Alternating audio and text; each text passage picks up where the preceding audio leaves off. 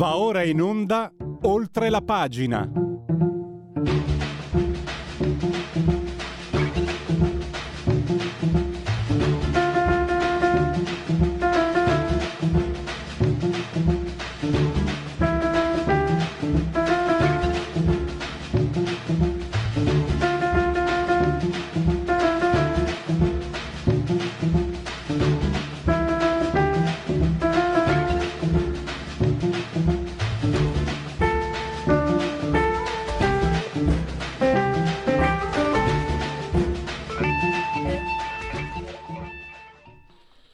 Sempre gli applausi per la sigla meravigliosa, oltre la pagina eh, Radio Libertà, in simultanea con noi quando sono scoccate le 10 e eh, 38 del eh, vige- decimo settimo giorno di Fiorile, mese del calend- Pratile, mese del calendario repubblicano, per tutti è un lunedì, lunis 6 giugno, anno domini 2022 o 2022, che dir si voglia. Eh, siete insieme al dottor Federico Borsari, assiso saldamente sulla tolda di comando in regia tecnica. Insieme siamo sospesi a 123 metri sopra il livello del mare con temperature che eh, indicano il, il generale estate. 26 gradi centigradi, ma secondo me sono anche 28, 29 interni sopra lo zero, esterni, ve lo dico subito, sono già 25,3. Una, tarda mattinata, una calda mattinata di giugno. Eh, 51% l'umidità, 1014.7 millibar la pressione. L'abbraccio, come sempre, è forte, forte, forte, forte per Angela, le signore Angela, Carmela e Clotilde che ci ascoltano dal televisore, il canale il 252. Se avete la smart TV potete anche guardarci perché eh, Radio Libertà è una radiovisione. Poi potete comunque continuare ad ascoltarci cullati dall'agito suono digitale della Radio DAB e poi con smartphone, iPhone, iPad, mini iPad, tablet, mini tablet, Alexa, accendi Radio Libertà, passaparola ve ne saremo riconoscenti, e Fire TV, Smart Television, grazie all'applicazione iOS Android, su internet il sito radiolibertà, radioliberta.net e la pagina Facebook. Convenevoli formulaici esauditi ed esauriti, da scaletta. Oggi parleremo, eh, parleremo di referendum. Lo faremo con Sergio Luciano. E... Ho trovato questa frase che mi è piaciuta molto, che già conoscevo. Prima ti ignorano, poi ti deridono, poi ti combattono, poi vinci. Questo è Gandhi, non so se mi spiego, perché eh, con il referendum sta... Sta diciamo andando avanti, si sta eh, profilando un cammino di questo genere. Ignorati del tutto, poi è arrivata l'anziana comica a caccia degli ultimi applausi. Avete visto che gli ho scantati a quelli là, ai fascisti del referendum? Eh, brava, contenta lei, tanto si ciuccia i nostri soldi, quindi complimenti sul serio, brava, il paese dei furbi questo. E adesso vedrete, sono quasi certo, che cominceremo a sentire di pericolo democratico, perché la materia della giustizia non può essere trattata a colpi di referendum che possono articolare un movimento, possono mettere in moto un movimento che poi si articola in manovre che vanno a ledere le leggi in Parlamento in modo tale che la democrazia stessa si trovi ferocemente messa in discussione in un momento mondiale particolarmente è pieno di putinisti, è pieno di Novax e voi volete anche il referendum per la giustizia più o meno vedrete che qualcosa del genere succederà. Poi vinci. Non sono ottimista, eh? non voglio essere preso in giro gratis. Eh, di solito comunque quando si è preso in giro è involontariamente. Eh, però c'è quel referendum che io vi ho letto la settimana scorsa che è stato eh, svolto il 23, credo, no? di, di, di, di eh, maggio. Termometro politico, cioè un eh, un'agenzia, una, una, una, struttura che rileva appunto, che fa questi rilevamenti statistici che ho trovato interessante. Allora, 32,6% sicuramente andranno a votare e vabbè. 7,6 dicono, bah, probabilmente sì, non ho ancora deciso. E poi il 6,5, io direi che è fisiologico, vedono il flusso. Se a mezzogiorno, se alle 6 del pomeriggio vedono un flusso importante, andranno a votare anche loro. non è un comportamento, magari qualcuno può anche, però eh, ognuno fa le sue scelte. E come dire, complessivamente si arriva al 46,7 di, voti, di votanti possibili. Questo una, due settimane fa circa, con il silenzio stampa totale. Adesso vedo che si stanno un po' muovendo, ne parlano, se non altro, ne parleranno male, ma ne parlano. Non sono ottimista, però mh, mm, non vedo per quale motivo eh, dargli la vinta. E poi soprattutto io sono, mi sono ricordato le parole del professor Ceccanti, eh, un numero importante di elettori, anche non ottenesse il quorum, rappresenterà una massa critica importante e poi soprattutto, questa è mia, eh, votate, è gratis. Eh, parleremo poi di Benedetto Croce con uh, Corrado Cone. Ecco, il, uh, l'estetica di Benedetto Croce è, è, tra noi, è molto più importante di quanto non pensiate, di quanto un certo tipo di indirizzo culturale non abbia comportato. Eh, l'estetica crociana prevede una visione del mondo che passa attraverso la percezione, i nostri filtri eh, e attraverso l'arte soprattutto, ma l'arte per me, perché l'arte? Perché l'arte permette conoscenza, permette una conoscenza istin- non istintiva, non è il termine giusto, ma che passa attraverso le nostre eh, capacità cognitive. Attraverso l'arte possiamo conoscere il mondo. Tra, tra parentesi, cioè no tra parentesi, scusate, di conseguenza una possibilità di essere più liberi Infatti il marxismo lo ha bollato eh, di brutto, no? ma un filosofo provinciale. In realtà eh, già nel 27 lo avevano messo nell'enciclopedia britannica, Benedetto Croce. E con Corrado Cone andiamo un po' a, a, rivisitare questo pensiero così importante del secolo scorso. Adesso tra, ah, sto facendo aspettare il capogruppo della Lega in Consiglio Comunale a Verona, ricandidata, Anna Grassi. Anna, scusa, ti, ti ho fatto aspettare. Benvenuta ai nostri microfoni. Nessun problema, ciao a tutti, tutti gli ascoltatori grazie dell'invito. Allora, mi sentite bene? Sì, eh, noi ti sentiamo bene. Okay. Anna, eh, molte cose da dire su queste elezioni, eccetera. Io però partirei perché io, scusami eh, l'ignoranza, l'ho scoperto da poco.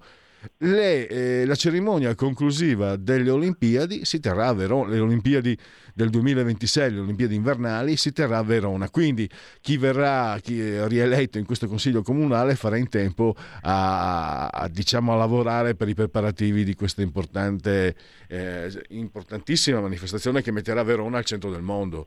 Ecco, anche per quello mi ha, mi ha, mi ha colpito perché Verona... Scusa se ti interrompo chiusura Olimpiadi, apertura Paralimpiadi. Ah, Quindi sì, proprio chiusura e apertura col botto.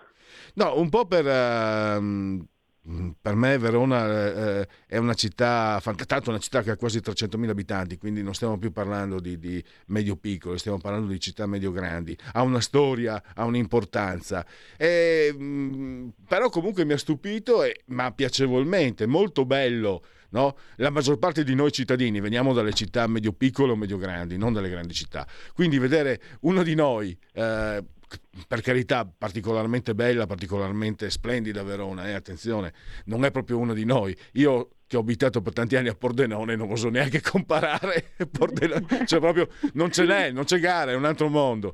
Però comunque diciamo... Beh, ma dai, insomma, ogni città ha le sue... Però, sue però diciamo le, le, le, peculiarità, eccetera. Poi io mi ricordo una mostra favolosa tanti anni fa, Verona, una mostra di Magritte che mi, ha, mi, ha ancora, mi, mi rapisce ancora il, l'intelletto. Ecco, partiamo da qui comunque. È, uno, è, è un'opportunità fantastica ottenuta da questa giunta, da questa amministrazione.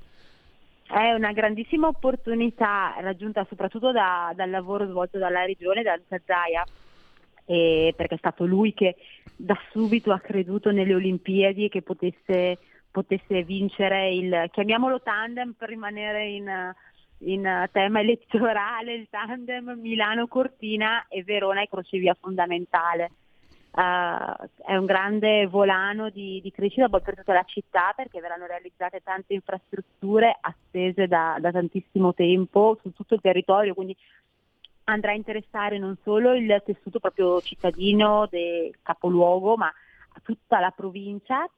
E penso alla bretella della variante alla statale 12 che è una tangenziale a, a, sud, della, a sud, di Verona e è un grandissimo volano di crescita. Uh, stiamo lavorando que- in questo senso, infatti a breve stanno partendo tanti lavori anche per il discorso dell'abbattimento di tutte le barriere architettoniche all'interno de- dell'arena, perché essendo, vabbè, diciamo che la, la, la battaglia amministrativa a, all'abbattimento delle barriere architettoniche è una cosa di buon senso che va fatta, deve proseguire e bisogna andare avanti in questo senso, però una, un luogo storico come l'arena uh, è, è, fondamentale anche perché poi sono tutte opere che rimarranno, quindi un'arena usufruibile a, al 100% da tutti quanti, poi anche dai turisti, quindi è un volano di crescita ma ci lascerà un impatto sul territorio, lascerà, resteranno opere che resteranno poi usufruibili per tutti quanti.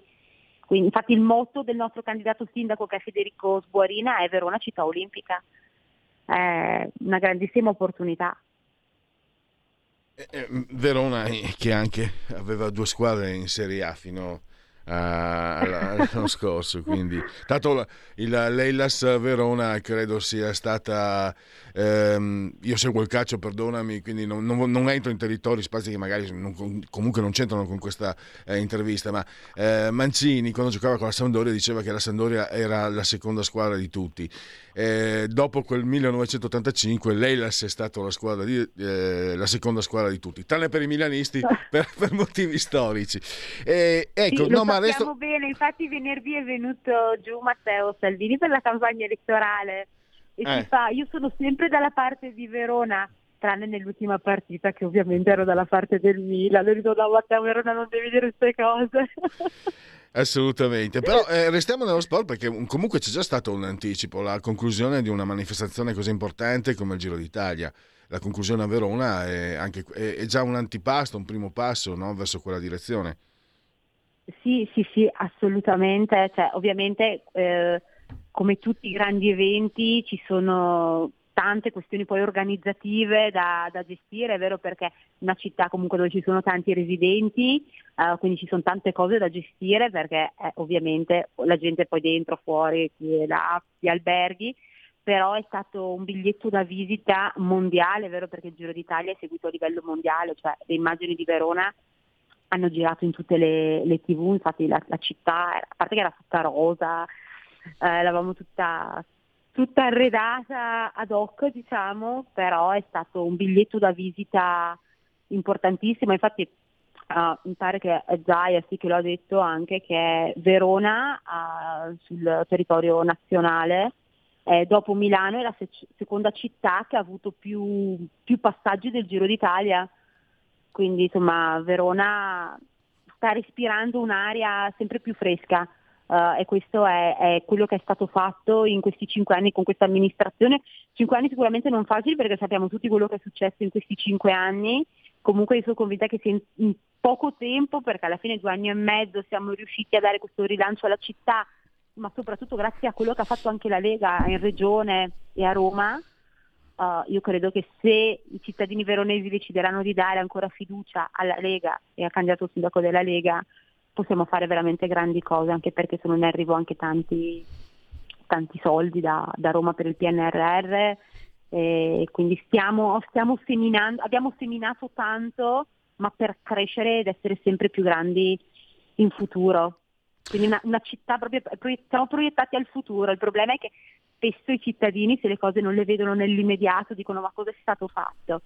Però prima di realizzare c'è tanto lavoro da fare questo lavoro, lo stiamo facendo, molto è stato fatto, molto è ancora da fare, però insomma uh, la direzione giusta è questa. Gli eventi sono lo specchietto, cioè sono l'immagine uh, però di tanto lavoro che, che, è da fare, che deve essere fatto.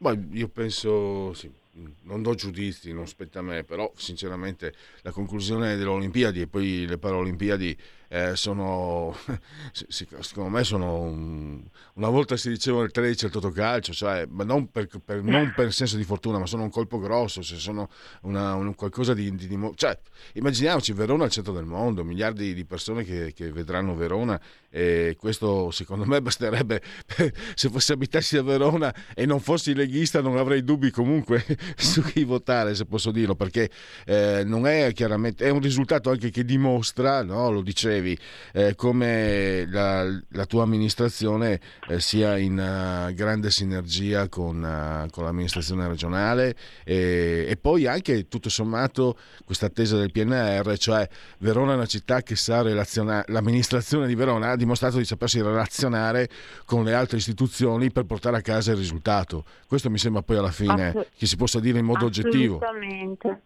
assolutamente, ma guarda, la, la, Lega poi mh, mm, so che insomma, molti a volte ci, ci criticano per la scelta di stare a governo però è una scelta comunque coraggiosa che por- porta dei risultati. Ovviamente questi risultati devono essere comunicati tantissimo perché se l'anno scorso in arena siamo da, a, riusciti ad avere un aumento di capienza di persone agli spettacoli mh, areniani appunto uh, questo è merito anche eh, di chi è in maggioranza oggi a governo perché se non ci fosse stata la Lega che andava a battere i pugni a, al Ministero probabilmente avremmo avuto una capienza ridotta. Invece siamo riusciti ad avere un aumento di capienza e quindi avere più, più turisti a, agli spettacoli areniani eh, uh, idem col, con le fiere, perché anche Verona, tra l'altro, è vero che è olimpica, è vero del Giro d'Italia, ma parliamo della fiera di Verona, vero del Vinitali, di Fiera Cavalli, del Marmomac, cioè tantissime le fiere. Eh, le fiere sappiamo tutti noi col Covid che è stato, un, è stato un disastro per tutti, anche per le fiere, ma le fiere sono linfa vitale per l'economia, per gli alberghi, per i ristoratori, per la città non ci fosse stata la Lega Governo che si batteva per le fiere gli enti fieristici, probabilmente la fiera di Verona non ci sarebbe più, quindi dobbiamo ricordare che sì, è dura stare a governo, lo sappiamo tutti che non è facile, però uh, sta, solo stando lì possiamo portare avanti le battaglie giuste per le, per le, nostre città, che poi sono per le città, ma sono le, le, battaglie per i veronesi, vero? Perché i ristoratori sono veronesi con la famiglia che vive a Verona, gli albergatori pure, eh, e poi tutto quello che gravita attorno. Sì, eh, di fatti era questo anche che osservavo, Anna. Eh, c'è evidentemente, io lo riscontro su di me, ma in, anche questa intervista in, intorno a me. Eh, stiamo tutti rimuovendo il Covid, no? abbiamo tutti voglia di pensare che non sia mai esistito, invece no. E quindi che questa città eh, sia mh, così così pronta, sia già, sia già messa in moto. No? Hai ricordato le 6.000 presenze della, dell'arena, hai giustamente l'attività fieristica, eh, anche quello è eh, un altro indizio pesante, serio di, di capacità amministrativa perché eh, due anni di Covid eh, sono, sono, immagino anche per chi amministra siano particolarmente pesanti. Guarda, ti interrompo il volo non per cafonaggine, ma perché ti dico, anch'io sono stufa di sentir parlare di Covid e quando esco con qualcuno che inizia a parlarmi di mascherine e cose, o, o, faccio finta di non sentire a volte perché sono stufa, però a livello, cioè l'impatto economico comunque è stato devastante, cioè devastante magari no, però è stato molto impattante, quindi è giusto ricordarlo, eh, è giusto andare avanti, eh, però insomma a livello cioè, anche amministrativo è stata una bella battuta. La frase che più mi è rimasta impressa anche in questa campagna elettorale del, del nostro sindaco Guarina è stata che ha detto quando è arrivato il Covid nessun sindaco aveva un libretto di istruzioni, ci siamo dovuti inventare, cioè inventare con dati scientifici alla mano, però tutto quanto, cioè nessuno aveva un libretto di istruzione per gestire una pandemia, c'è stata una, un cazzotto in faccia per tutti, vero?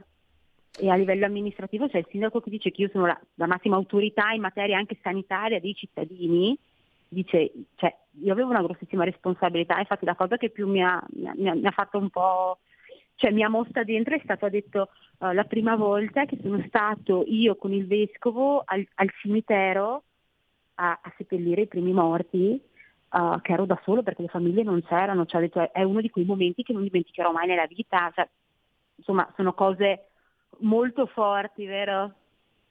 Eh, assolutamente. È, perché... giusto che, è, giusto che, guardiamo avanti, guardiamo il futuro, eh, però non, non dimentichiamo, non dimentichiamo.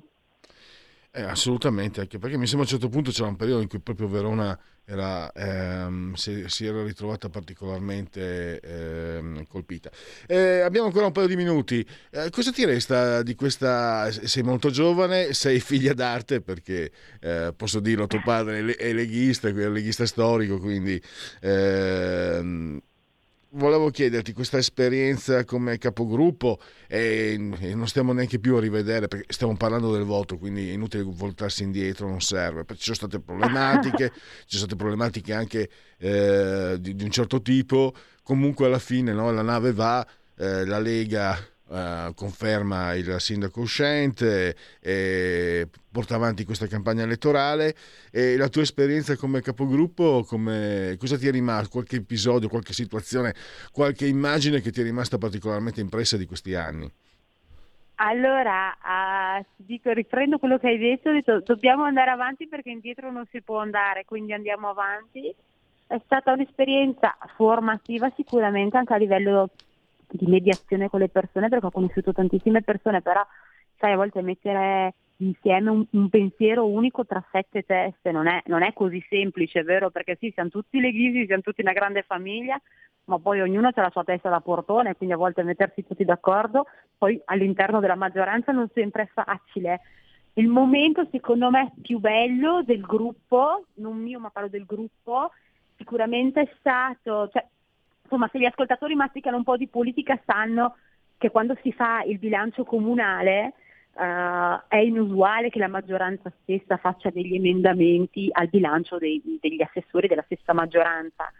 Noi come consiglieri ci eravamo imposti e abbiamo detto no, adesso noi facciamo un emendamento perché vogliamo anche noi dare un segnale ai cittadini. Abbiamo fatto un emendamento di, mi ricordo, 70.000 euro per le famiglie in difficoltà e, e lì proprio ci siamo impuntati tutti e sette e abbiamo detto no, adesso noi andiamo avanti, lo facciamo perché la Lega è anche questo e secondo me lì proprio abbiamo dimostrato di essere veramente un gruppo, poi siamo andati contro tutti e alla fine si sono tutti accodati a noi, tutti gli altri colleghi di maggioranza ce l'hanno firmato e l'abbiamo portato avanti e l'abbiamo votato. È stato, questo è stato forse il, cioè, proprio dire, anche se ci sono le difficoltà, anche se magari qualcuno tra di noi non si sopporta, ma è, è umano, è normale, uh, però quando c'è una battaglia giusta da portare avanti, portiamola avanti, ecco. Poi sappiamo noi leghisti come siamo, tra, tra di noi ce ne diciamo tutti i colori, poi fuori tocca un leghista e, e guai. Eh, eh, ecco, proprio figlia d'arte direi proprio. E... Ehm, è così, i panni sporchi si lavorano, sì, si lavorano, si lavano si lavano in casa, poi fuori... Assolutamente. no.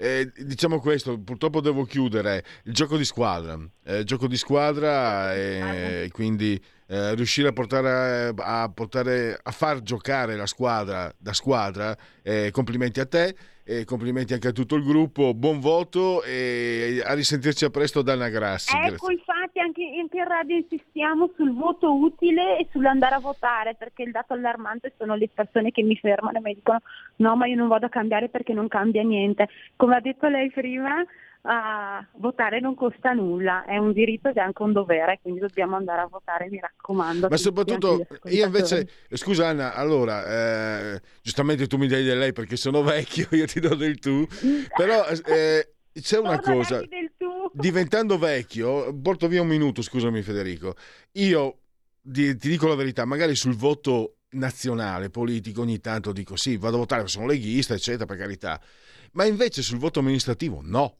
perché un assessore mi può cambiare la vita, un assessore al quale magari che io sia in maggioranza o in opposizione, l'assessore ce l'ho lì, posso andare a rompergli le scatole, posso telefonargli, posso, posso organizzare insieme ad altri, mettermi magari se, se, c'è un semaforo rotto posso protestare, cioè un assessore esatto. cambia la vita, esatto. quindi il voto, infatti io personalmente eh, diminuirei, ma no, i parlamentari non mi interessa, io darei molti più soldi a sindaci, assessori, consiglieri comunali e ne darei di meno ai regionali e ai nazionali perché anche eh, voi che siete lì, anche il consigliere comunale, può cambiare. Io ho visto un consigliere eh, a Pordenone, c'era il monocolore, monocolore Lega, ho visto un consigliere co- eh, comunale, consigliere basta della democrazia cristiana, rompere talmente le scatole da riuscire a portare a casa risultati importanti. E lì ho imparato quanto sia importante l'amministrazione locale. Anna, devo lasciarti, è stato un piacere sentirti e risentirci a presto. Anche per me, ciao a tutti e buon lavoro a tutti. È volato il tempo, grazie. C'è un equilibrio tra tutte le cose. Luce e ombra. Bene e male. Non ci saranno più regole. Il popolo si sta sollevando. Se quell'equilibrio viene turbato, l'universo lo corregge. Ogni sabato, ore 16. Ogni domenica, ore 14. Il grande cinema. Movie Time. Con Vincent. Il mondo ha di nuovo bisogno di te, della tua magia. L'intrattenimento, l'azione, l'avventura. Movie Time, la magia del cinema. Dentro l'ignoto. Quella è la destinazione. Radio Libertà. Vi aspettiamo. Direi che siamo alla resa dei conti.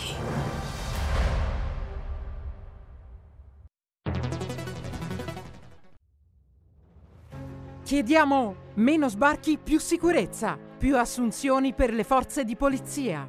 Scrivi il codice D43 nella dichiarazione dei redditi. Destina il 2 per 1000 del tuo IRPEF alla Lega. Il tuo sostegno vale 2 per 1000.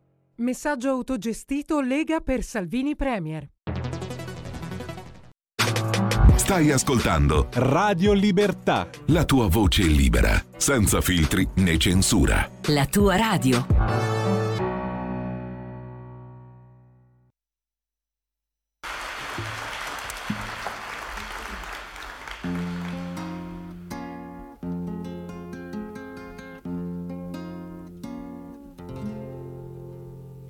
L'acqua che passa, l'acqua che scorre, tira un gran vento e piove un po', è notte fonda, c'è qualche lume, sto sopra il ponte e guardo il fiume.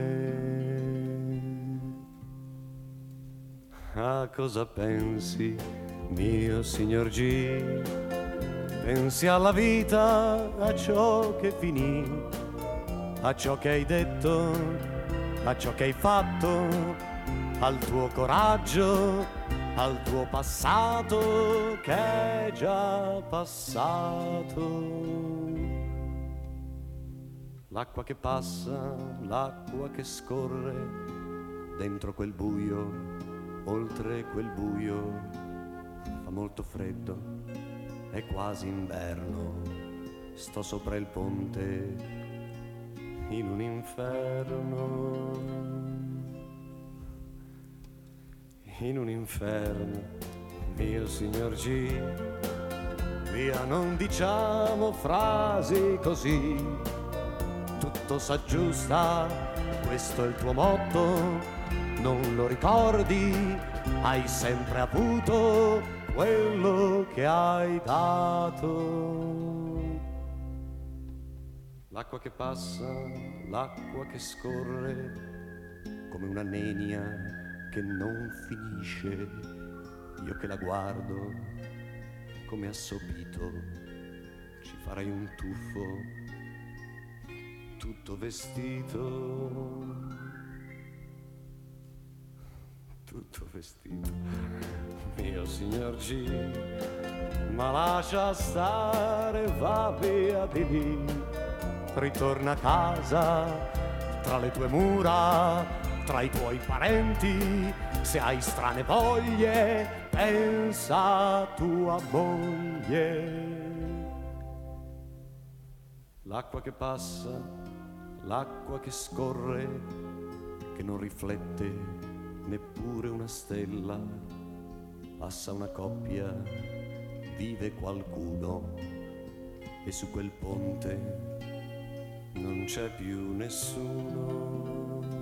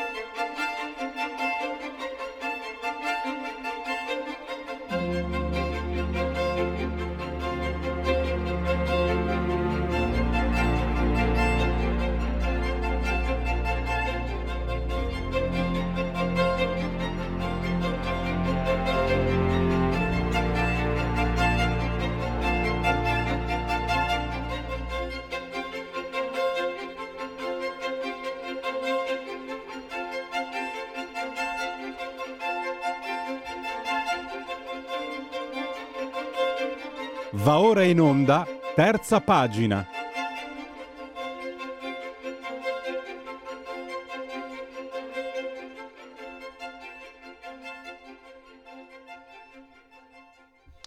Terza pagina con eh, il dottor Corrado Occone che abbiamo in collegamento. Benvenuto, dottor Occone, grazie per essere qui con noi. Buongiorno. Ecco, ah, non, non, sentivo. Allora, noi riprendiamo con lei adesso uno dei suoi articoli che appaiono puntualmente su Libero, eh, un, un, articolo che riguarda Benedetto Croce.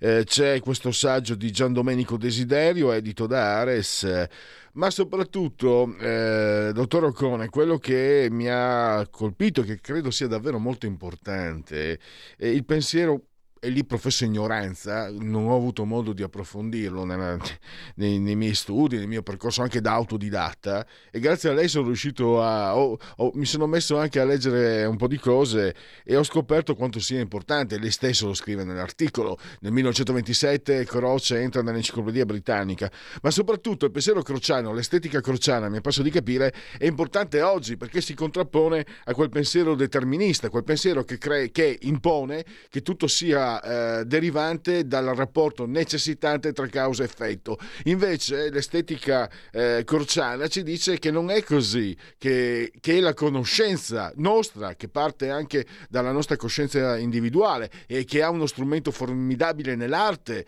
le, il modo di rapportarsi al mondo e di, e di, darne una nostra valutazione.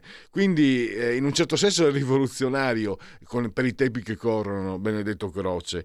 Io ho fatto un riassunto, magari per carità un po', un po così, un po' magari terra a terra, però eh, mi ha entusiasmato. Ecco, grazie al suo articolo, Benedetto Croce, che con molta ignoranza, perché sape- ne conoscevo l'importanza, ma poco i contenuti, grazie al suo articolo mi sono entusiasmato, mi prefiggo anche eh, di, di, approfondire ulteriormente il pensiero crociano perché penso che in questi anni sia fantastico poterlo, poterlo approfondire e poterlo proporre perché mi sembra un riferimento fantastico.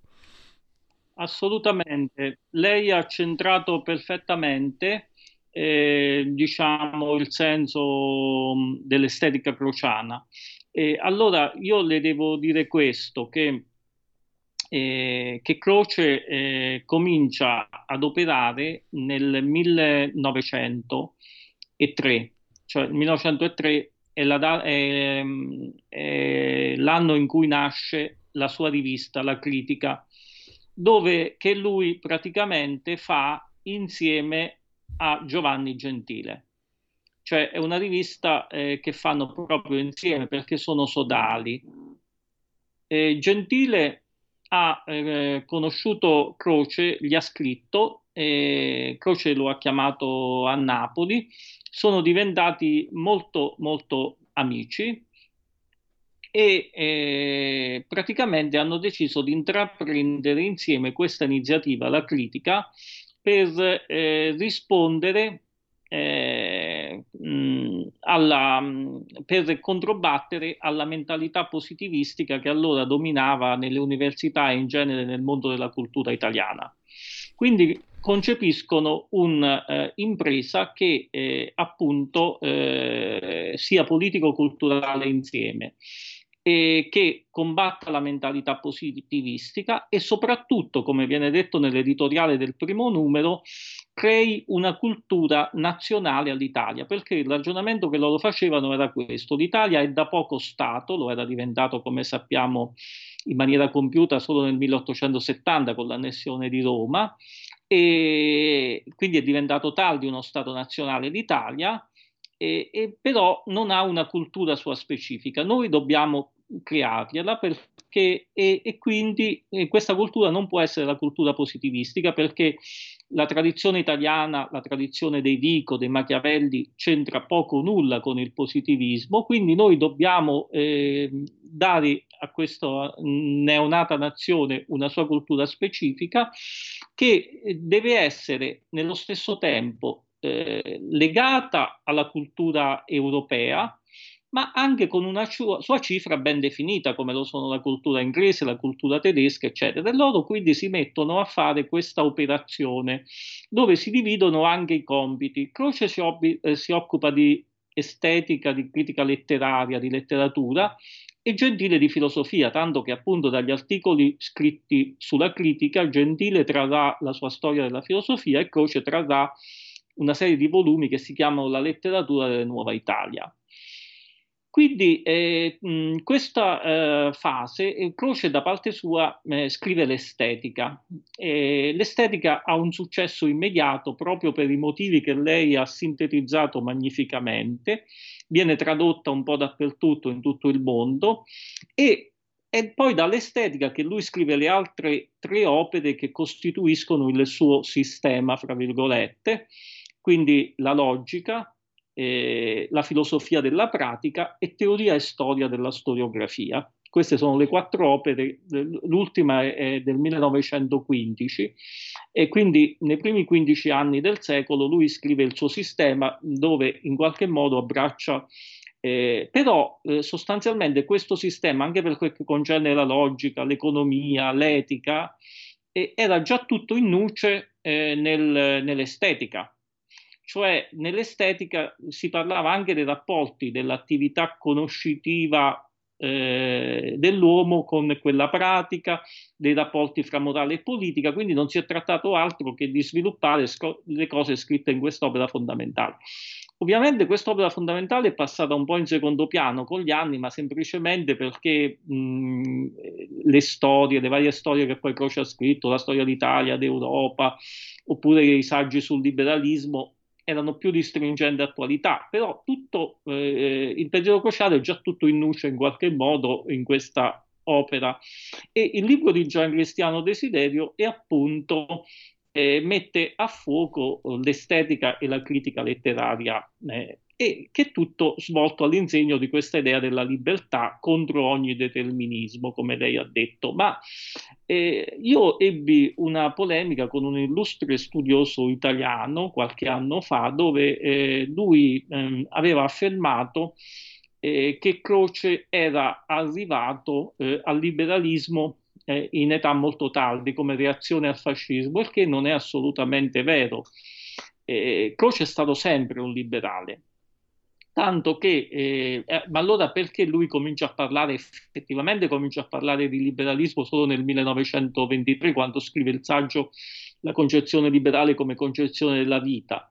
Ma allora perché lui prima non ha parlato di liberalismo? Lo dice lui stesso. Io non avevo necessità prima di parlarne, parlare di liberalismo perché io ero un, un liberale e, e, noi dell'Italia eh, della destra storica sostanzialmente eravamo liberali, respiravamo il liberalismo come si respira l'aria, insomma, quindi era un elemento naturale nostro, quindi non dovevamo metterlo troppo a tema.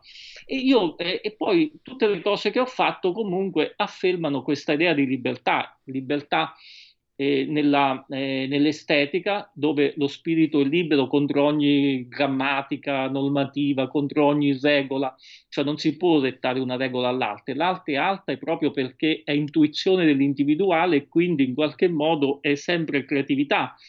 La logica pure ha questo elemento creativo, per non dire della politica, e la stessa etica non può essere una moralistica astratta, lui dirà nella filosofia della pratica, non può essere eh, un insieme di precetti, di norme. Oggi si, eh, si vanno molto di moda i codici etici, gli statuti etici, oppure i libri che dicono come bisogna agire bene in questa situazione.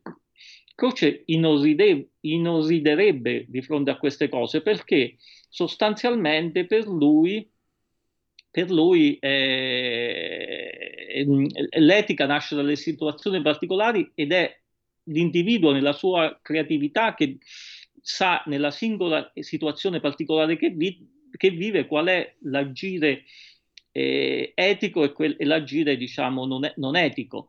E quindi, eh, quindi diciamo, è tutto un inno il suo sistema eh, alla libertà poi dal 1923 lui eh, comincia a parlare di liberalismo ovviamente perché pressato dagli eventi storici, quindi dal trionfo dei totalitarismi in Europa e, e, e in effetti poi addirittura c'è una terza frase dove, dove, eh, del pensiero crociano che parte più o meno dal 42 per altri studiosi addirittura dal 38 dove il problema del liberalismo, il problema della libertà eh, pa- diventa molto più ampio, perché da una parte si tratta di combattere non più il fascismo, ma l'altro totalitarismo che Croce individua con molta eh, precisione, cioè il comunismo. Il comunismo diventa nell'ultimo Croce l'anticristo, lui usa proprio questo termine e dall'altro eh, lui ha, eh, comincia ad avere anche un concetto un po' più tragico della libertà, mentre nella storia d'Europa lui aveva una visione tutto sommato provvidenzialistica, cioè diceva, dice sì, è vero che adesso in questo periodo in Europa trionfa Stalin, trionfa Hitler, trionfa Mussolini, però la libertà vince sempre e negli ultimi anni non è più sicuro perché vede appunto che cresce il comunismo, vede pu- che fa proseliti pure in Italia e quindi com- lui comincia ad avere un concetto più tragico della libertà, paragona la libertà alla ginestra di Leopoldi, dice come un fiore che sta eh, sulle montagne e sulla, questo, sul Vesuvio dove mh, la lava lo, in un momento può travolgerlo e farlo morire. Quindi eh, ha un concetto anche un po' più d- diverso di libertà.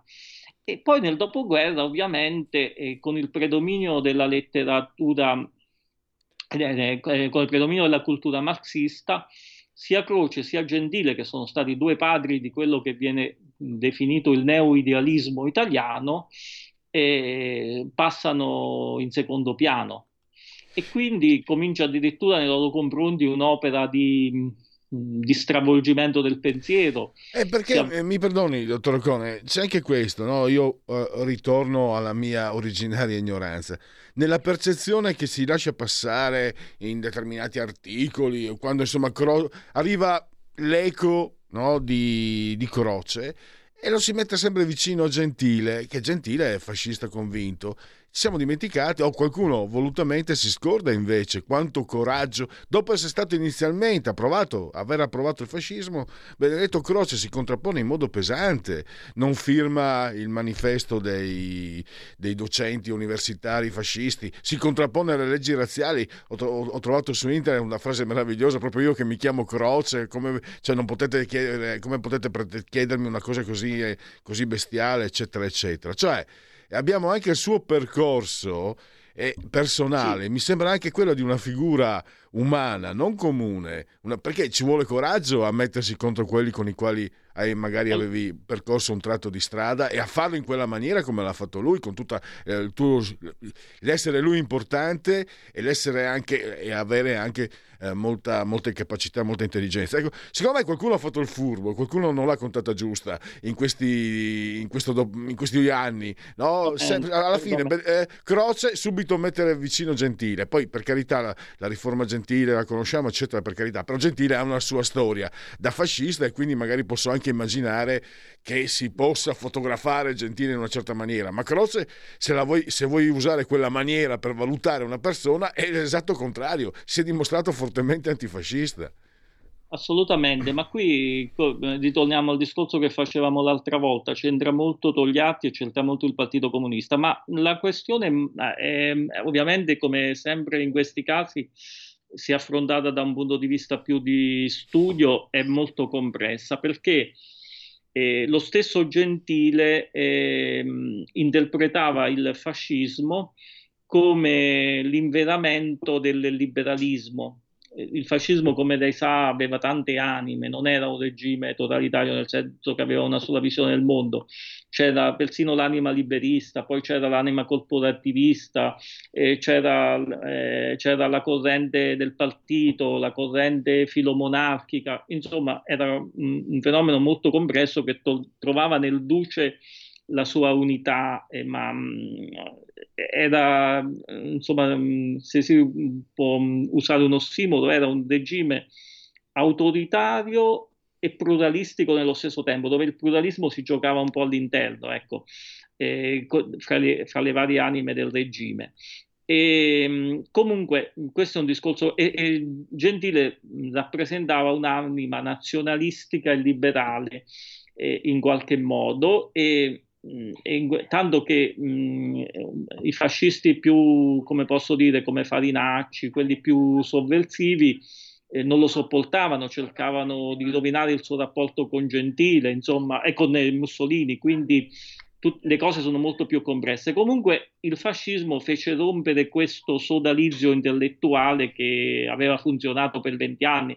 In qualche modo eh, Croce era stato protettore di Gentile perché Croce, al contrario di Gentile, era ricchissimo.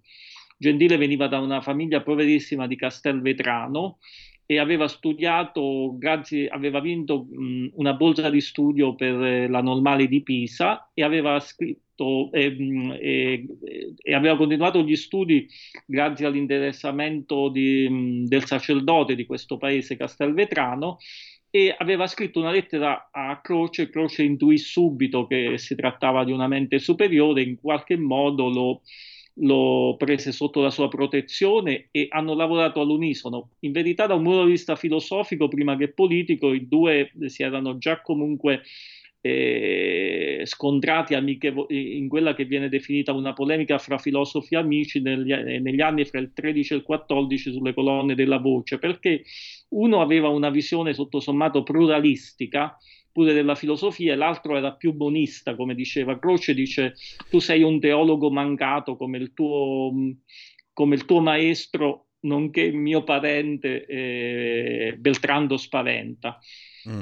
Quindi c'era questa differenza, ma mh, che, non, che comunque erano due reazioni eh, nette al positivismo e al determinismo, come lei ha detto stupendamente eh, all'inizio. Poi con il fascismo le due vie si sono divaricate. Croce è, è stato fascista fino al delitto Matteotti, e anzi anche un po' oltre cioè è stato col discorso di Mussolini del, non è fascista, cioè Croce faceva questo discorso, diceva i liberali eh, classici eh, non sono stati in grado di tenere unito questo paese, eh, adesso ci vuole eh, una, una, sorta di commissario che mh, prenda in mano uh, la situazione e ristabilisca un po' d'ordine. C'era stato il biennio rosso, un biennio di violenza, scioperi nelle fabbriche incredibili.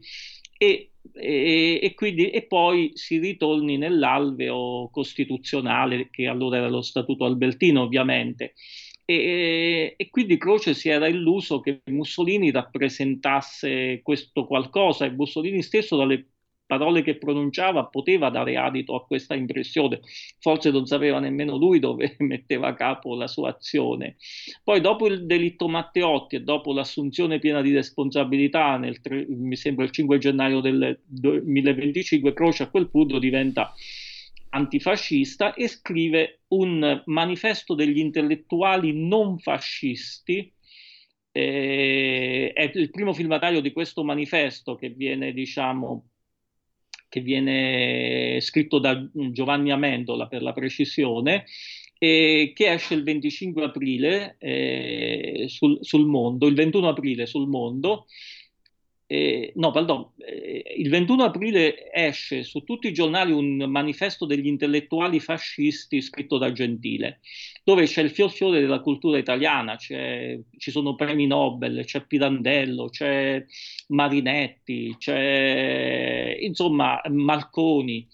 E, insomma, eh, cultu- e, e Croce, su suggerimento di Amendola, poi il primo maggio risponde a questo appello con un controappello che esce sul mondo che si chiama eh, Manifesto degli intellettuali non fascisti.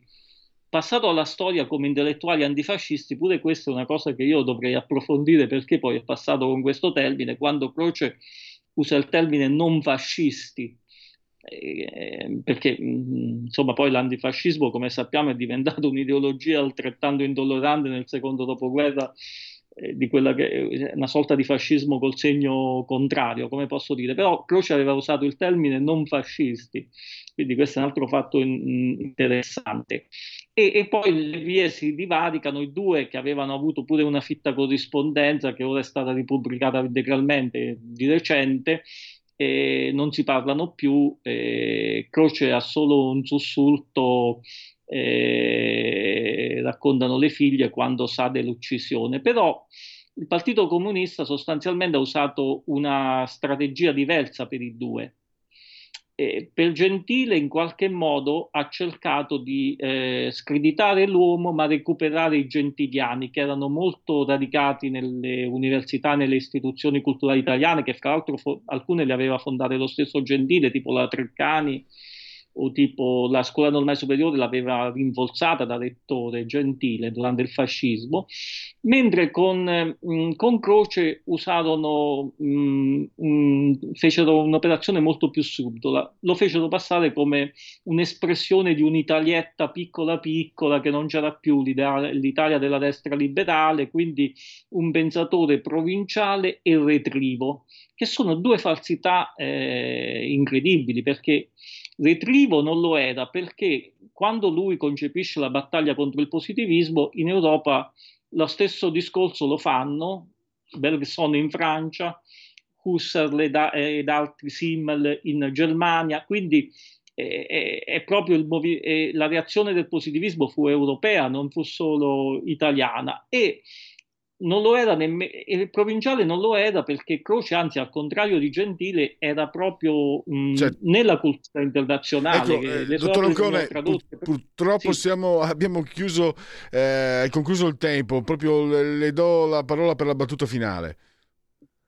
No, quindi eh, io, la, eh, Croce ha un pregio che scrive in una maniera molto semplice, lineare, cercava, è uno di quei filosofi che cercavano di farsi capire anche con degli esempi pratici da tutti. Quindi la cosa migliore è non leggere cose su Croce, secondo me, ma andare direttamente alle sue pagine. E io direi che mh, mm, si potrebbe cominciare da leggere la sua etica e politica. Perfetto. Eh, che è un'opera straordinaria. E insomma, questo è il consiglio che mi sentirei, se posso permettermi di dare. E vedremo di, di, di seguirlo. Grazie a Corrado Cone e a risentirci presto. A presto, grazie. Stai ascoltando Radio Libertà. La tua voce libera, senza filtri né censura. La tua radio.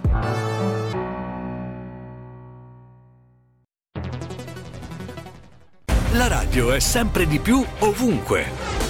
Io la radio la ascolto in auto con tutti i nuovi programmi, perché ho la radio DAB. E tu? Io al lavoro ascolto la radio dal mio computer. E tu? Io a casa l'ascolto dalla mia TV. E tu? Io l'ascolto dal mio telefonino, con Radio Player, l'app delle radio italiane. E tu? Io la radio l'ascolto con lo smart speaker. Oggi 35 milioni di italiani ascoltano la radio così. E tu? La radio, ovunque, sempre di più. Anche Radio Libertà è su Radio Player Italia.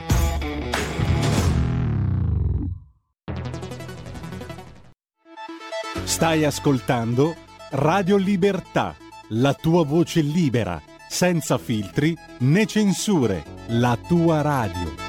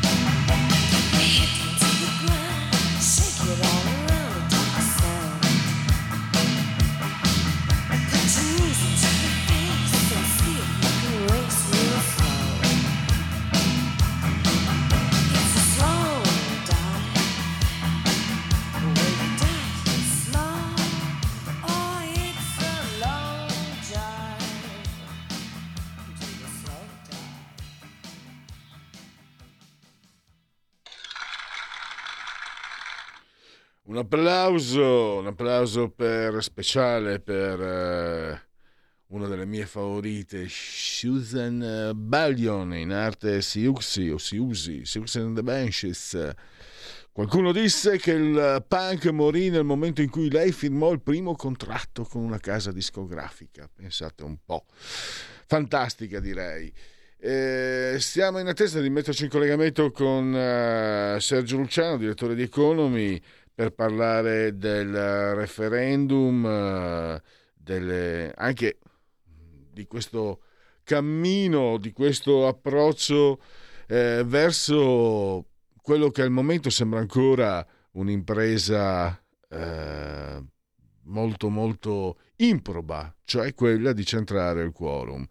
Sta di fatto però che il tema, l'argomento trattato è di quelli, eh, è di quelli che invece sono molto molto importanti e ripetiamolo anche, rivediamo anche perché sono così importanti. Partiamo da un punto, perché magari eh, sui quesiti ci si può anche confrontare, eccetera. I tempi, i tempi della giustizia italiana. I tempi sono eh, inaccettabili, i tempi sono assolutamente eh, insostenibili. Ci sono gli studi, e questo non è più opinione, c'è, c'è anche uno studio eh, una, della Commissione europea al eh, riguardo che attesta come eh, questi, questi, tempi siano assolutamente, eh, assolutamente tremendi. Eh, allora, scusate. Ah, abbiamo perfetto. Vi dico solo che in Francia i tempi del processo sono la metà, meno della metà rispetto a quelli, a quelli eh, che abbiamo in Italia. Può il referendum cambiare le cose? È chiaro che si spera di sì, ma soprattutto comunque, possiamo comunque noi cittadini cominciare a farci sentire. Poi vediamo la voce fin dove arriva, ma è un'opportunità, almeno io la penso così. E sentiamo Sergio Luciano, direttore di Economy. Benvenuto direttore, grazie per essere qui con noi. Buongiorno a tutti e grazie a voi. Allora, magari possiamo eh, anche aggiungere eh, l'importanza della materia, no? la materia giustizia, anche la, la, giustizia civile che ha tempi peggiori. Cioè, L'Italia con, per i tempi del processo è il fanalino di coda in Europa, anche per quello civile e questo naturalmente tiene ancora più lontano gli investimenti. Eh, però volevo una tua impressione. Eh, sarà, è così impossibile? Arrivare al quorum. Ti, ti dico, da, non voglio sembrare un, una, uno spavaldo ottimista, non lo sono comunque, però avevo visto un sondaggio di termometro politico, io mi fido di quelli di termometro politico, che eh, attestava il 32,6% andavano a votare sicuramente, il 7,6% erano quasi sicuri di andare a votare anche se non avevano del tutto deciso e poi un 6,5 che dice vediamo come vanno i flussi, come, come va l'affluenza, se vedo che va vado anch'io a votare. Cioè siamo al 46,7%. Questo è un sondaggio effettuato una dozzina di giorni fa quando eravamo ancora in pieno silenzio e eh, cioè, non, non, ne parlava nessuno. Allora, io non lo so se eh, sarà molto molto dura, molto ardua, però volevo una tua opinione a riguardo. Allora, sì, purtroppo condivido che sarà dura. Perché? Perché è lo strumento del, eh, del referendum che è stato molto logorato purtroppo nel nostro paese dalle ultime disavventure. Cioè, diciamo che la gente si è abituata a considerare il referendum un po' una, uno struscio privo di risultati perché o non c'è il quorum o se quando c'è il quorum si, atti- si arriva a una decisione poi la politica la vanifica. Cioè non attua le, perché non dimentichiamoci che i nostri referendum sono abrogativi, quindi servono per abolire le leggi vecchie che non ci piacciono, non servono per affermare nuove norme. No? E, e, e, quindi tutto sommato il referendum istituzionalmente in Italia è un modo con, il quale l'elettore esercitando i suoi diritti di democrazia diretta dice caro legislatore qui c'è una, una, una scemenza, è una roba vecchia, sbagliata, cambia per favore perché te lo chiede il popolo. il legislatore dice, ah, vabbè, ok, allora se me lo chiede il popolo mi metto a lavorare, poi non lo fa. Allora, mh, che ci sia, ecco, che ci sia poi una sensibilità popolare su questo tema, basta come il tema richiederebbe o dei dubbi, perché i, grandi, i due grandi successi referendari italiani sono stati aborto, divorzio e aborto nell'ordine, no?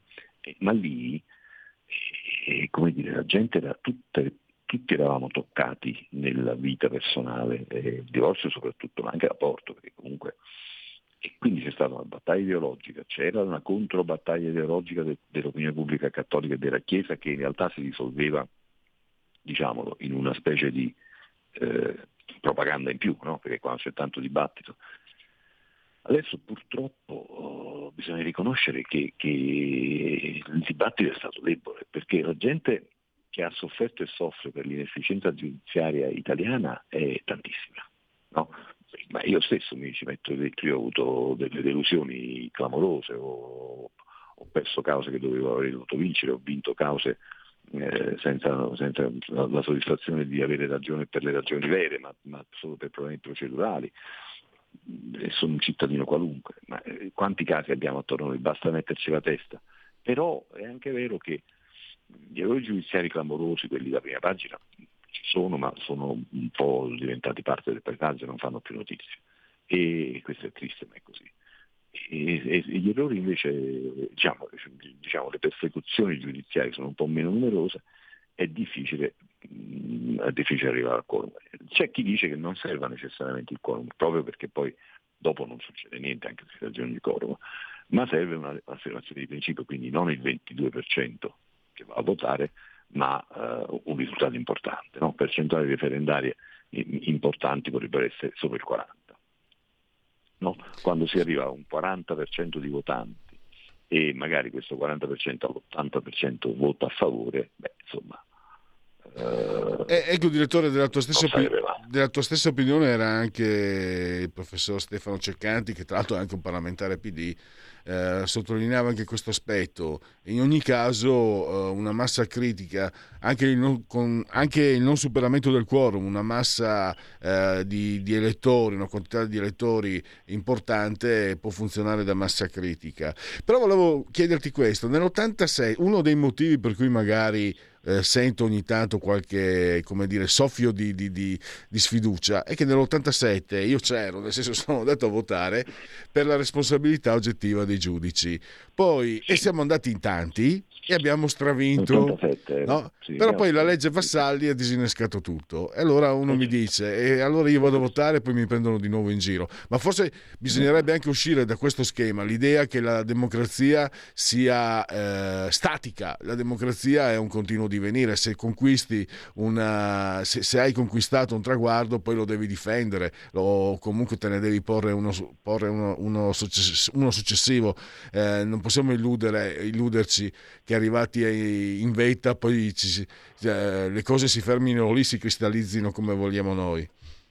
No, è vero, in realtà bisognerebbe avere fede nell'istituto e andare a votare. Io voto e voto, e voto sì a tutto, quindi insomma. Ehm, però ecco, intanto che parlavi, sto davanti al computer e ho visualizzato da Wikipedia l'elenco, la tabella dei, degli esiti referendari nel nostro paese, dal 97 al 2009, quindi per la bellezza di 12 anni non è mai stato raggiunto il quorum su una serie di, quesiti importanti, le privatizzazioni, eh, la carriera dei magistrati, l'abolizione dell'ordine dei giornalisti, eh, ex, incarichi ex giudiziari ai magistrati, adesso non faccio tutto l'elenco, ma insomma ci sono stati eh, 7, una trentina, 35 quesiti referendari, referendari su cui non si è raggiunto oh, il quorum. Poi dopo abbiamo avuto un'impennata positiva nel 2011 eh, dove si è raggiunto il quorum sulla, sull'acqua, sulla privatizzazione dell'acqua contro. E quindi è stata una cosa abbastanza importante, ma poi, vedremo adesso che cosa accadrà. Uh, adesso il 12 giugno. Insomma. Certo, bisogna dire, poi c'è un referendum costituzionali, quelli di Renzi no? del, del, del, 4 dicembre 2016 dove il quorum è stato raggiunto e lui ha perso, se è dovuto andare. Insomma, vabbè, questo. Mm, per dire, eh, la giustizia è un tema fondamentale. Io mi auguro che ci sia la sensibilità necessaria perché si vada a votare e che si, si voti cambiando per cambiare. Però ecco, non, non possiamo esserne sicuri. Non, non, bisogna insomma, essere talmente attenti da non confondere un pronostico che può essere anche negativo con una, una specie di invito implicito ad andare al mare. Questo mi sento di dire. E, e... È importantissimo, sarebbe importantissimo riuscire a smuovere. È, è, importantissimo come, come, è importante le, sono importanti le problematiche della giustizia, cioè eh, in ogni caso, in ogni caso non, non, voglio impancarmi a fare il saggio, però io credo che a prescindere dall'esito referendario, se si, se si vota e vincono i sì, se raggiunge il cuore e si vincono i sì, sarà sicuramente un bel vantaggio, sì, una forza, una spinta fortissima. Il problema giustizia resterà comunque da risolvere. C'è la riforma Cartabia e ci sono anche... Eh, io non andrei, hai detto bene, lasciamo stare i casi di, di, di, errori giudiziari perché quelli fanno parte... Però già il fatto comunque che, sia, che il giudice sia comunque impunito, mentre magari se io sono un chirurgo eh, devo stare molto attento e invece il giudice no. Vabbè, già lì ci sarebbe da dire qualcosa. Ma i tempi, per esempio, tu anche ti occupi di economia, più volte ho sentito voi addetti ai lavori eh, lamentarvi di questo fatto, no? che anche nella giustizia civile i tempi sono talmente lunghi che spingono lontano eh, gli investitori esteri e ci sono anche lì delle sentenze che sono molto ideologizzate eh, e che quindi eh, consigliano prudenza o addirittura ripulsione no? eh, nei confronti di chi potrebbe pensare di investire in Italia. Eh, sì, io credo che si sottovaluti drasticamente quello che hai detto tu, cioè per il business internazionale eh, l'affidabilità degli investimenti in Italia è molto eh, ridimensionata e ridotta dal fatto che notoriamente non funziona niente sul piano della, della giustizia proprio una, è una questione che gli stranieri non, non, non, si danno pace, non si danno pace. Lo, lo capisco perché tu, tu fai, fai un, un, un, impianto, la burocrazia te lo rallenta, quando finalmente riesci a, a, a partire hai una qualunque bega col territorio, con un concorrente, eccetera, eccetera, ti impantani in anni e anni di causa improduttiva, cioè è una roba terribile terribile. E questo ci frega. Quindi, allora, la domanda che fanno i difensori dello status quo qual è? Ma vi pare che sia tutta colpa dei magistrati? Assolutamente no. Allora, le leggi sono fatte una porcheria. Mediamente le leggi che, che regolano il processo penale civile sono fatte una malissimo, cioè sono delle leggi costruite negli anni con stratificazioni successive che senza riuscire a essere veramente garantiste per cui non si rispetta il vecchio detto latino in dubbio pro reo, cioè se, se uno non passa il guai di essere considerato colpevole, anche se poi di fatto non lo è, eh, non, non, è tutelato veramente dalla mancanza di prove probanti, ma se gli capita male eh, passa dei guai e quante ne abbiamo viste. Però le leggi sono farraginose e allungano i tempi in maniera incredibile. Rispetto a queste leggi, il movimento dei magistrati rappresentati, quindi dall'Associazione Nazionale Magistrati, non ha assunto però una, un ruolo, una funzione di stimolo verso lo snellimento. Al contrario, loro hanno comunque di fatto sempre mantenuto una linea di tutela loro, della loro indipendenza e delle loro prerogative esclusive, e questo io lo capisco, senza preoccuparsi di, porre come questione di interesse nazionale a loro carico efficienza. Non hanno mai fatto, non c'è mai stato un documento dell'Associazione Nazionale Magistrati su come snellire i processi e i tempi, non c'è mai stata un'iniziativa forte in questo senso, mai. E allora è evidente che il fatto che nel nostro paese è sempre colpa di qualcun altro, per cui il fisco non funziona e non è colpa dell'agenzia delle entrate, la magistratura non funziona e non è colpa dei magistrati, la sanità non funziona e non è colpa delle ASL o dei medici, ma di chi è la colpa? Cioè, quando una cosa non funziona, capisco che le responsabilità nei sistemi complessi siano numerose, siano di vari soggetti quando c'è un problema grosso, ma c'è qualcuno che però di quel problema è titolare, questo qualcuno di solito è la categoria che viene, viene chiamata a risolvere o gestire quel problema. Adesso le ferrovie sono un'azienda meravigliosa, ma se un treno deraglia con chi ce la prendiamo? Con le ferrovie. Poi si scoprirà che il treno è deragliato perché c'è stato uno smottamento del terreno sotto quel punto di, del particolare del binario che non poteva essere visto e quindi ok, però intanto uno se la prende con le ferrovie. Questo con i magistrati non è possibile, cioè se, se, un, se un processo dura nove anni non si riesce a capire perché e cosa hanno fatto i magistrati che per nove anni non hanno avuto sulle scrivanie, o dieci anni o quindici anni. È un assurdo. Quindi bisogna intervenire eh, per, per dire, pretendere efficienza dalla categoria. Poi hanno ragione i magistrati a dire bisogna anche riscrivere le leggi benissimo, ci dicano in che modo, anche loro ci dicono in che modo sarebbe giusto riscrivere per snellire, capite che voglio dire? Cioè non è un argomento difensivo quello di dire che ci sono anche altre responsabilità, è vero, ci sono anche altre responsabilità, ma questo non basta a, a annullare o diluire quelle dei magistrati. Per cui bisogna andare a votare e votare sì. Dopodiché, eh, ripeto, quorum. Io non, non, sono ottimista perché sono di carattere, sono diventato eh, scettico, visto quello che succede attorno a noi, però mi rendo conto che poi in alcuni casi, come nel caso dei referendum istituzionali del 2016, poi la gente si mobilita anche su temi complicati e quindi speriamo che stavolta la mobilitazione riesca. E chiudiamo quindi con questo auspicio del direttore di Economy Sergio Luciano. Io ti ringrazio davvero e risentirci presto. Segui la Lega è una trasmissione realizzata in convenzione con La Lega per Salvini Premier.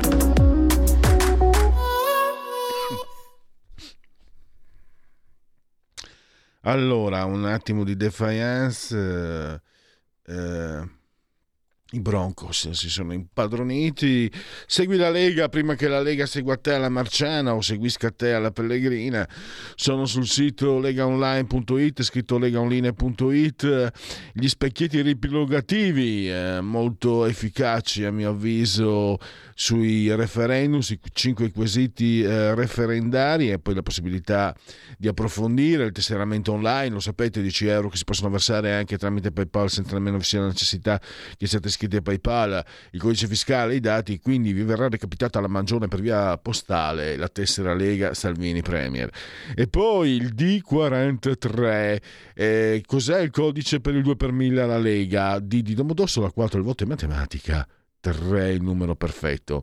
E adesso gli appuntamenti degli esponenti della Lega.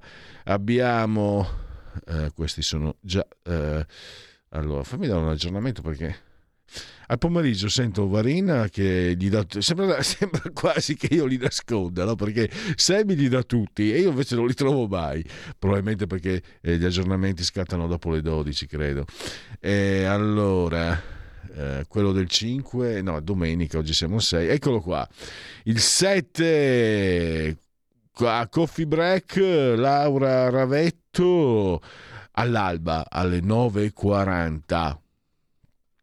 Poi abbiamo eh, dopodomani, mercoledì, mercoledì, mattino 5, Luca Zaia alle, anche lì all'alba alle 9.30 e poi sempre dopo, dopodomani alla mattina presto il sottosegretario al lavoro alle 10.30 Tiziana Nisini sarà a All News rubrica di TGcom 24 e direi che per Segui la Lega sa suffi. Segui la Lega è una trasmissione realizzata in convenzione con La Lega per Salvini Premier. Or dunque, vediamo un po', eh, qualche sondaggio c'è, qualche son, son, no, sondaggi, sono rimasto senza sondaggi. Che tristezza. Allora, non ho sondaggi e quindi sondaggio sondesto andiamo con uh, i genetriaci. La verità è che sono cattivo, ma questo cambierà. Io cambierò. È l'ultima volta che faccio cose come questa. Metto la testa a posto, vado avanti, rigo dritto, scelgo la vita. Già adesso non vedo l'ora. Diventerò esattamente come voi. Il lavoro, la famiglia, il maxi televisore del cazzo, la lavatrice, la macchina, il CD e l'apriscatole elettrico. Buona salute, colesterolo basso, polizza vita, mutuo, prima casa, moda casual, valigie, salottoli tre pezzi, fai da te, telequiz, schifezze nella pancia, figli, a spasso nel parco, orario d'ufficio, bravo a golf, l'auto lavata, tanti maglioni, Natale in famiglia, pensione privata, esenzione fiscale, tirando avanti, lontano dai guai, in attesa del giorno in cui morirai genetriaci del eh, decimo settimo giorno di Pratile mese del calendario repubblicano per tutti un lunedì, lunedì 6 di giugno, anno domini 2022. Abbiamo Pierre Corneille, siamo eh, al, agli albori della lingua francese. Poi eh, è bellissimo, se lo leggete, Cane Padrone, Thomas Mann, che poi ha scritto i Badenbrock. Eh, allora, i, i, romanzi di Thomas Mann, quelli da mille rotte pagine, io non li ho letti, non mi sono avvicinato. Eh, avevo letto Cane Padrone e mi aveva entusiasmato. Ho letto dei critici che hanno detto che lui è famoso per i suoi romanzoni infiniti, Thomas Mann, ma alcuni critici dicono, hanno detto che eh, il meglio di Thomas Mann è negli scritti più brevi.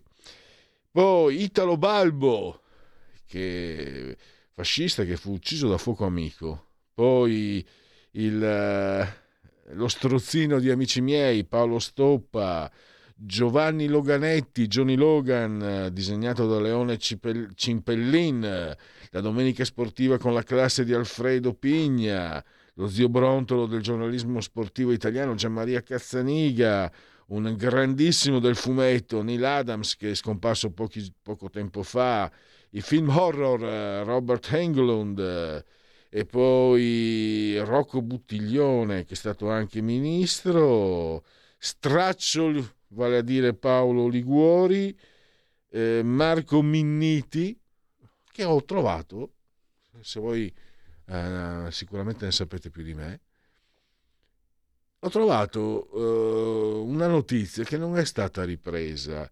A quanto pare il Papa uh, Ciccio I, Bergoglio, o Bergoglio per meglio dire, ma si dice Bergoglio perché comunque è lingua castigliana, visto che lui è argentino, altrimenti dovremmo dire Platini, ma tutti dicono Platini. Allora, dicevo, Bergoglio si è rifiutato di, di, di, inco- di, partecipare a una manifestazione dove c'era Minniti, Marco Minniti, l'ex ministro dell'interno, affermando che era un criminale di guerra per i suoi rapporti con uh, produttori d'armi. Questo mi ha stupito, è una notizia così, insomma, che ha un suo, una sua eco assolutamente pesante, ma che non è stata uh, ripresa molto. E infine Bjorn Borg, Ieri abbiamo visto il quattordicesimo titolo a Roland Garros di, del grande Rafael Rafa Nadal, il grande mancino, ventiduesimo titolo.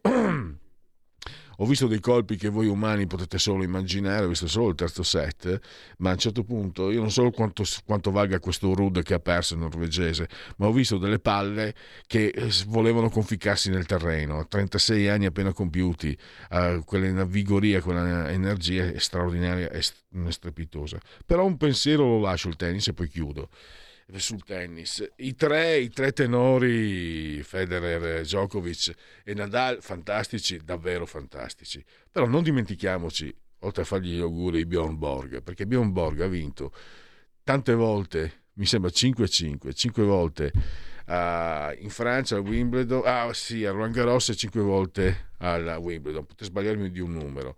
E quindi è stato, io direi che è stato un gigante e non lo metterei al quarto posto, anche perché il tennis eh, eh, non ha questo tipo, insomma ogni campione alla sua epoca. Bene, pensiero tennistico e chiusura. Adesso eh, diamo, diamo, la parola a... a, a, a, a visto, eh, perché mi faccio sempre... Per dirlo pure, uh, Moira Romano con il suo talk live. Benissimo, vi lascio in mani più che eccellenti. Ringrazio il grande Federico, dottor Bossari in cabina di regia tecnica, saldamente assiso e grazie a tutti per aver scelto anche oggi oltre la pagina di Radio Libertà. Ciao!